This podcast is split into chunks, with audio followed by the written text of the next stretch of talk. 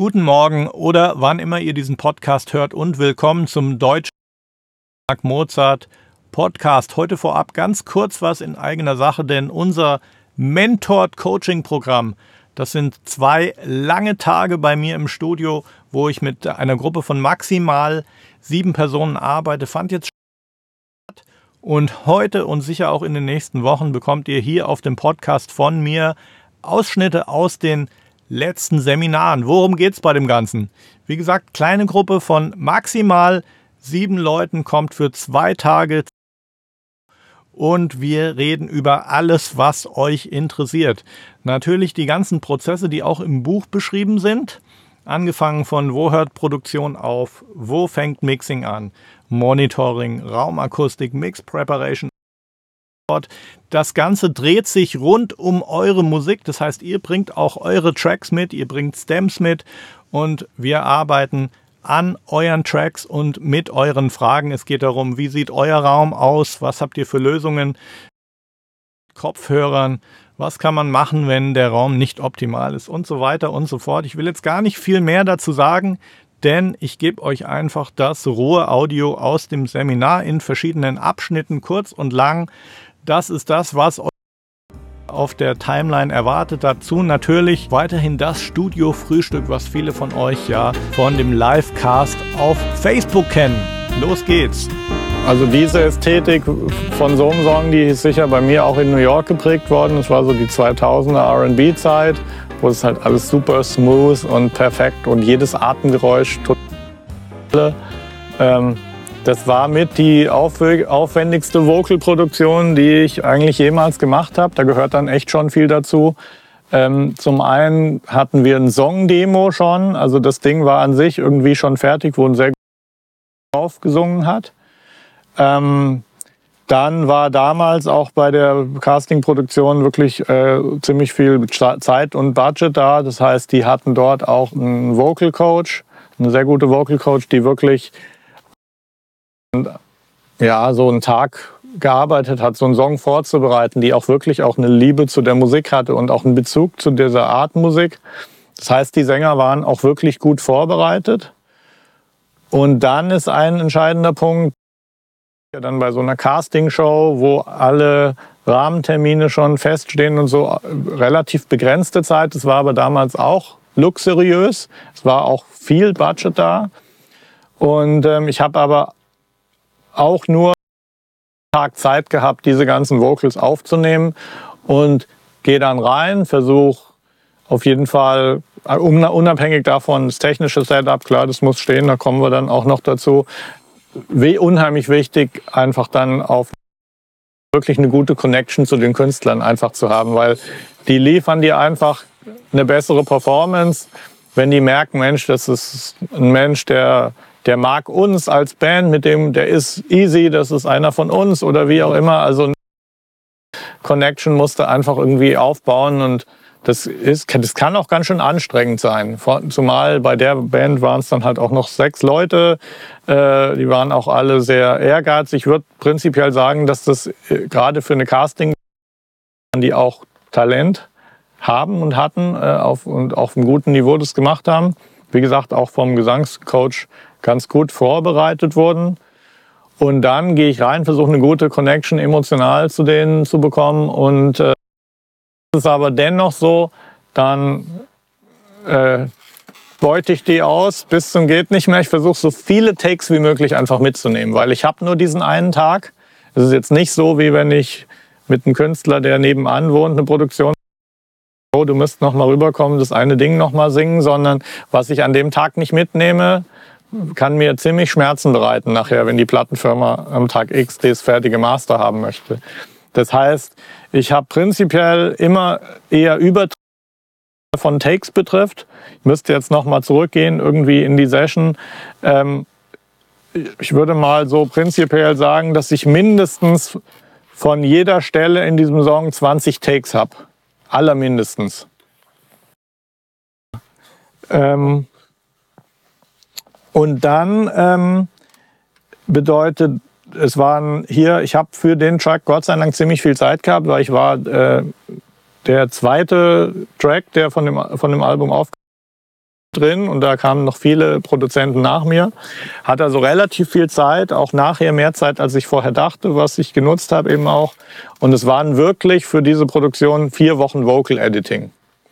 Wo, ich, wo ich damals gedacht habe, uh, ganz schön krass. Für mich war es in dem Moment damals so, ich wusste im Grunde genommen, ähm, dass das Projekt, an dem ich da gerade arbeite, dass da auf jeden Fall irgendwie eine Platin-Schallplatte bei rauskommt. Äh, das war auch damals ein ziemlicher Hype. Überall immer zu sehen. Das war wirklich eines der größten Projekte, was es zu der Zeit im deutschen Musikbusiness gab. Und äh, dann war für mich klar, ich will hier rausgehen und möchte bei allen den Eindruck hinterlassen, dass ich halt wirklich die beste Produktion.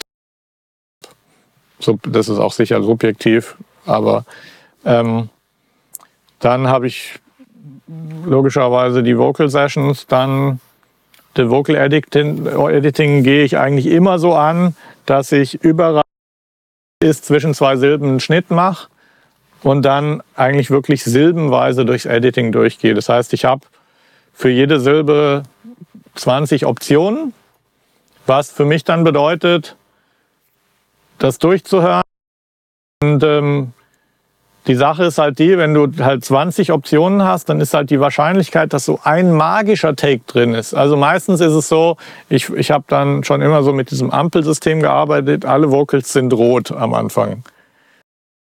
Dann markiere ich welche gelb. Die kommen in die engere Auswahl, die werden immer nach oben geschoben. Das ist so eine Matrix, wie so, was weiß ich, vier gewinnt oder sowas. Ähm und ähm, ich arbeite mich auch immer von ans Ende. Das heißt, ich beschäftige mich nicht mit der zweiten, dritten oder vierten Silbe, bevor die erste nicht wirklich steht, weil meine Theorie, die auch stimmt, ist so, dass Musik linear gehört wird. Und wenn ich jetzt anfange und mache mittendrin irgendwo Stopp,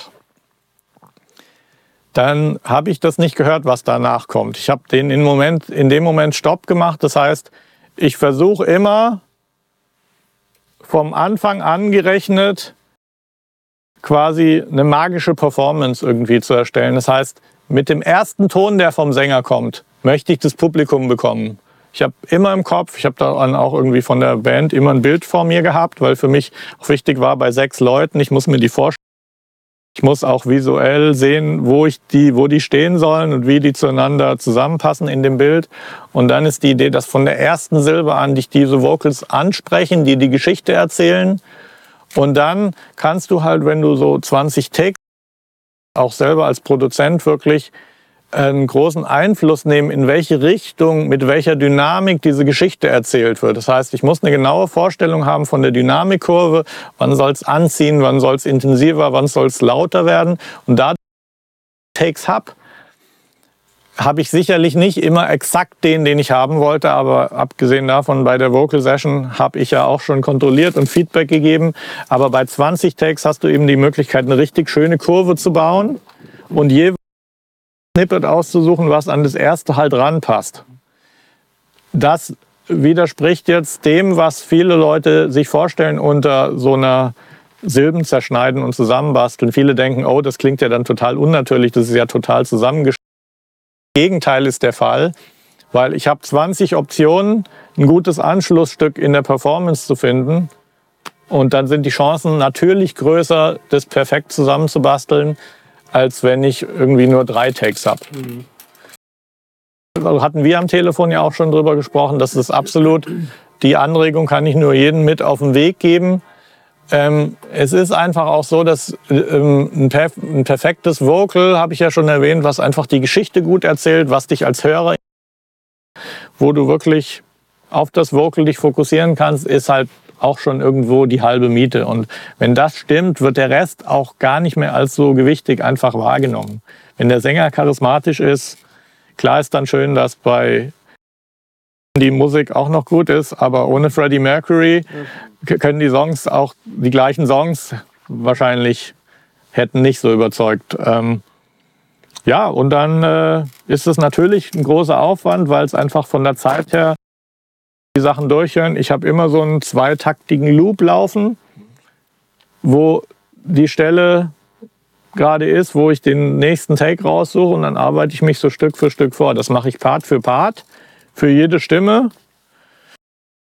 Dann irgendwann die Performance raus. Ich, äh, wenn ich mich dann committed habe, die Takes sind die Performance ist es, dann bauen sich die auch dann mal als eine Spur, einfach so für Ordnungshalber, weil es dann wie eine Spur aussieht und nicht wie so ein Geschnippel. Ich Machst du das mit Comping dann? Ähm, das kannst du in Logic mit Comping machen. Ja, ich mach's, ja, ich mach's anders. Ich habe einfach von der gleichen Channel Strip 20 gleiche aufgemacht. du das, okay. Hat den Mute-Button, beziehungsweise bei der jetzigen Logic-Version wäre es der On-Off-Button von dem Channel und gehe dann immer durch und habe auf einer Tastenkombination den Mute, sodass ich schnell durchsteppen kann und, und die wirklich relativ zügig durchhöre, Farben markiere. Beim Markieren leider nicht möglich. Ja, das stimmt. Aber wenn Bei du jetzt- Logic, Cubase weiß ich es jetzt Wenn du nicht. jetzt aber, sagen wir mal, sechs Vokalisten da hast Ja, äh, und du machst jetzt für jeden, also du hast jetzt dann irgendwie pro Vokalist irgendwie 20 Spuren. Ja, zum einen ist es schon mit der, wir haben schon mit der Gesangslehrerin vorher abgesprochen, wer kriegt welchen Part, grob. Ja. Ähm, das heißt, wir haben dann zwar trotzdem für viele Parts andere, wo wir sagen, hier kommen noch Backing Vocals dazu, aber das ist natürlich nach dem Comping der nächste schon nochmal die Rollen exakt zuzuweisen, so wie beim Orchester. Ähm, zu gucken, okay, das ist die Leadstimme hier, das ist die Leadstimme hier, hier ist der Übergang, da kommen die Chöre dazu und dann das auch in dem äh, Arrangement sichtbar zu machen. Und da habe ich dann halt meine Farbe, was weiß ich, mein Pink für Lead Vocals und die Backing Vocals sind dann in verschiedenen Pink oder Purple Schattierungen ebenso, dass ich erkenne, dass, wenn ich einen dreistimmigen Chor habe, das ist die hohe, das ist die mittlere, das ist die dann gibt es auch meistens von den Chorstimmen immer noch Doppelungen. Und dann ist halt auch total wichtig, dass du die wirklich alle untereinander hast. Und dann musst du eigentlich, das ist ein Schritt, bevor ich dann schon die Geschichte. Du musst dann halt auch, wenn an manchen Stellen habe ich in dem Lied 14 Sänger, die gleichzeitig singen. Ähm, es ist halt absolut wichtig, dass exakt jede Silbe von jedem Sänger, exakt an der gleichen Stelle kommt. Das ist insbesondere wichtig für alle s und überall, wo was knackt. Und äh, weil sonst hast du bei so einem breiten Chor sp- springen dir die äh, springen dir die äh, Silben überall rechts und links raus. Das heißt, du musst wirklich das Ding durchgehen. Ich habe das von Hand immer gemacht. Es gibt da auch Revoice Pro, früher hieß es ein bisschen anders, was so ein Plugin ist, was zwei Gesangsspuren, die also quasi eine Masterspur hat, eine Slave-Spur und die vom Time soll ganz gut funktionieren. Würde ich vielleicht heu- heute auch mal probieren. Habe ich damals nicht gemacht. Ich habe das halt tatsächlich alles von Hand gemacht. Dann wichtiger Punkt noch, Tuning ist ja immer ein Thema. Ähm, ihr habt ja jetzt gehört, hat wahrscheinlich kein jetzt bei dem Song, ähm, prinzipiell Einsatz von Tuning-Plugin. Äh, ich tune nie irgendwie nachträglich oder so, sondern wie ich das mache, ist, dass ich auf dem Abspiel-Channel, wenn ich die Silbe, das heißt bei dem Vocal Comping, habe ich auf meinem Abspiel-Channel einfach ein Tuning-Plugin. Äh, das war damals wahrscheinlich Autotune in, in einer Variante, wo es nicht scharf zubeißt, sondern relativ lang. Ähm, wo es dann trotzdem aber bei bestimmten Takes so sein kann, dass du den Nebeneffekt von dem Tuning-Plugin hörst. Der Grund, wieso ich beim Comping das Tuning-Plugin schon drauf habe, ist, ich suche dann bewusst Takes aus, wo ich die Nebeneffekte nicht höre. Dadurch habe ich perfektes Tuning, aber ich will natürlich jetzt hier keinen Autotune-Effekt haben. So, klar, bei manchen modernen Hip-Hop, RB-Sachen wollen die auch unbedingt diesen Effekt hörbar haben. Das ist dann wieder was anderes. Dann stelle ich das Plugin. Aber so eine smooth Geschichte, die ja auch von der Ästhetik ein bisschen dem entspricht, wie Backstreet Boys Vocals oder NSYNC, was halt in der Zeit auch noch stattfand, das ist im Prinzip, äh, kriegst, du- kriegst du das mit vielen Takes, eben Snippets raussuchen, die, die, die das Tuning-Plugin nicht in diesen nicht zu diesem unnatürlichen Effekt einfach bringen. Aber du, du machst die Snippets wirklich auf Silbe, war das? Silbe, ja. Nicht Wort. Nee, Silbe. Überall, wo Luft ist, schneide ich. Also überall, wo ich Chance habe, halbwegs einen Null- Nulldurchgang zu haben, Ja. mache ich das, ja. Und dann routest du diese, diese, diese Spur auf eine, auf eine also die, sagen wir mal, du hast jetzt einen Vocal und das routest du auf eine andere Spur, wo dann das äh, Autotune-Plugin drauf ist.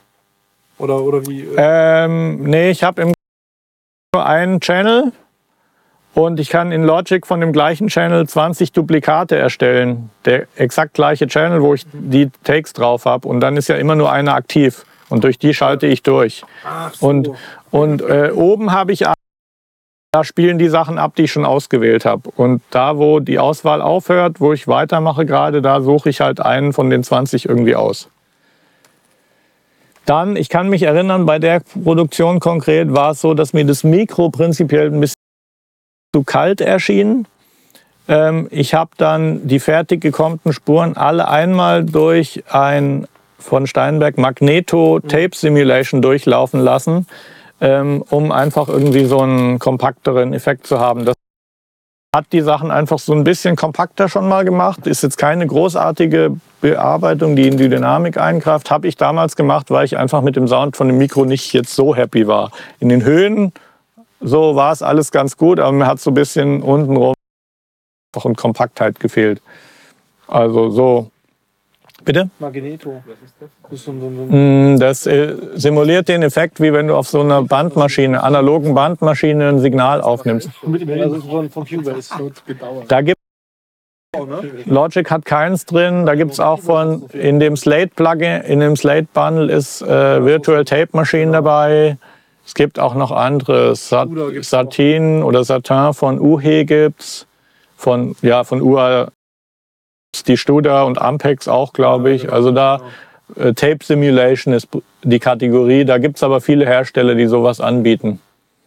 Die machen das mit Signal nochmal so ein bisschen. Analoger macht einfach so, ja. Also gerade auch wenn du so ein auch sehr subtil. wirklich subtil, aber, aber es macht die Vocals auch besser bearbeitbar, weil so die Bandmaschinen, die haben halt auch, die, Mag die Magnetpartikel haben auch irgendwie zu einer Sättigung geführt und du kannst das Signal auch, da werden Obertöne erzeugt und du hast mehr Fleisch zum ähm, ich bin bei dem Song, weil es ja auch so eine Ballade ist und Du so hast den ein, nicht geschrieben, oder? doch auch Ach so. geschrieben, produziert, also Okay. co-geschrieben mit einem Sänger zusammen und im Grunde genommen all in one. Bei dem Song habe ich gar keine so super tiefgreifenden Bearbeitungen gemacht. Also da war sicherlich auch ein bisschen EQ, ein bisschen Kompression dabei. Ich habe aber versucht, insgesamt die Stimmen so natürlich wie möglich zu lassen. Und dann sind ja immer mehrere gekommen. Und äh, ich habe dann natürlich schon geguckt, dass ich irgendwie eine gute Trennung hinkriege. Ich habe zum Beispiel auch, jetzt wenn ich so einen drei- oder vierstimmigen Chor hatte und die vier Register, die vier Höhen, habe ich zum Beispiel die unterschiedlich zu EQen. Also je höher du mit dem Register gehst, gehst du proportional mit dem EQ auch etwas höher. Aber für mich war wichtig, einfach euch mal die Sachen mitzugeben mit den, die Vorbereitung ist unheimlich wichtig. Ähm, Warm-up-Programm für einen Sänger zu haben. Also ich habe von einer Gesangslehrerin, mit der ich in England gearbeitet habe, relativ bekannten, habe ich so ein Warm-up-Programm. Da kann ich euch, wenn ihr möchtet, auch mal einen Link raussuchen. Hm, gerne. Das gibt es günstig auf Bandcamp irgendwie zu kaufen, so ein einstündiges Warm, wo ich halt echt die Erfahrung gemacht habe, dass wenn die Sänger das machen, bevor du aufnimmst, dann sind die halt schon äh, einfach aufgewärmt, so wie du normalerweise halt drei, vier Stunden Session brauchst, bis sie mal so dieses Warmer-Programm hat Variationen von Licks und Silben und das heißt, die haben alles einmal ausprobiert, was man singen kann, bevor es dann in die Session geht. Das heißt, das ist so wie beim Sportler einfach einen guten Warm-up gemacht, schon angeschwitzt, so dass es dann richtig losgehen kann. Spart auch unheimlich viel Zeit. Dann natürlich auch, ich würde halt sagen, lieber ein bisschen mehr Coaching machen und dann den Song öfter ohne Aufnahme mit dem Sänger durchgehen. Ähm, erspart halt einfach auch viel Takes irgendwie. Also wirklich so gut einproben und dann erst mit der Aufnahme anfangen.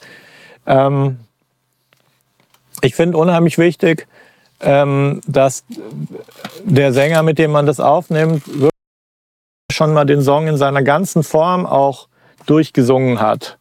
Äh, es gibt ja, wir haben natürlich jetzt mit unserer Technik und so natürlich immer die Möglichkeit, uns auf einzelne Sektionen zu fokussieren. Das komme ich auch gleich dazu. Das ist auch eine Sache, die ich beim Auf aber wir müssen ja einmal, bevor wir anfangen, den Song aufzunehmen, wir müssen ja einmal wissen, welche Spannungskurve hat der Song. Wir müssen wissen, wie viel Energie wollen wir beim Chorus. Wie soll sich das Ganze steigern? Weil wenn der Sänger im, in der Strophe schon mit hat er vielleicht keine Steigerungsmöglichkeiten mehr für die anderen Songteile. Das heißt, wir müssen uns der Gesamtdramaturgie von dem Song einfach richtig bewusst sein. Und äh, dann kommt es vor, dass ich mit dem Sänger auch mal so einen Take ganz durchzusingen, aber die eigentlichen Tapes, Takes, aus denen die Produktion besteht, sind dann eigentlich doch so erste Hälfte von der Strophe, lassen wir im Loop laufen, immer vielleicht zwei oder vier Takte Vorlauf, um durchzuatmen. Das hilft wirklich auf, diesen, auf diese Section zu fokussieren, weil oft ist der Song vielleicht auch noch frisch für den Sänger und es ist halt auch ein Problem, wenn ich Feedback gebe und muss dann 20 Stellen adressieren von dem ganzen 3-Minuten-Song, dann wird es halt einfach zu komplex und Sections das aufnehmen, kann ich wirklich sagen, hier so nur an der einen Stelle achte mal drauf, dass du da nochmal atmest oder dass du da den Ton ein bisschen länger ziehst oder so. Prinzipiell versuche ich auch ein bisschen zu dirigieren mit den Händen, so kurzer Ton, so kann auch helfen, je nachdem, was man so für eine Chemie mit dem Sänger aufgebaut hat. Und dann geht's Section für Section.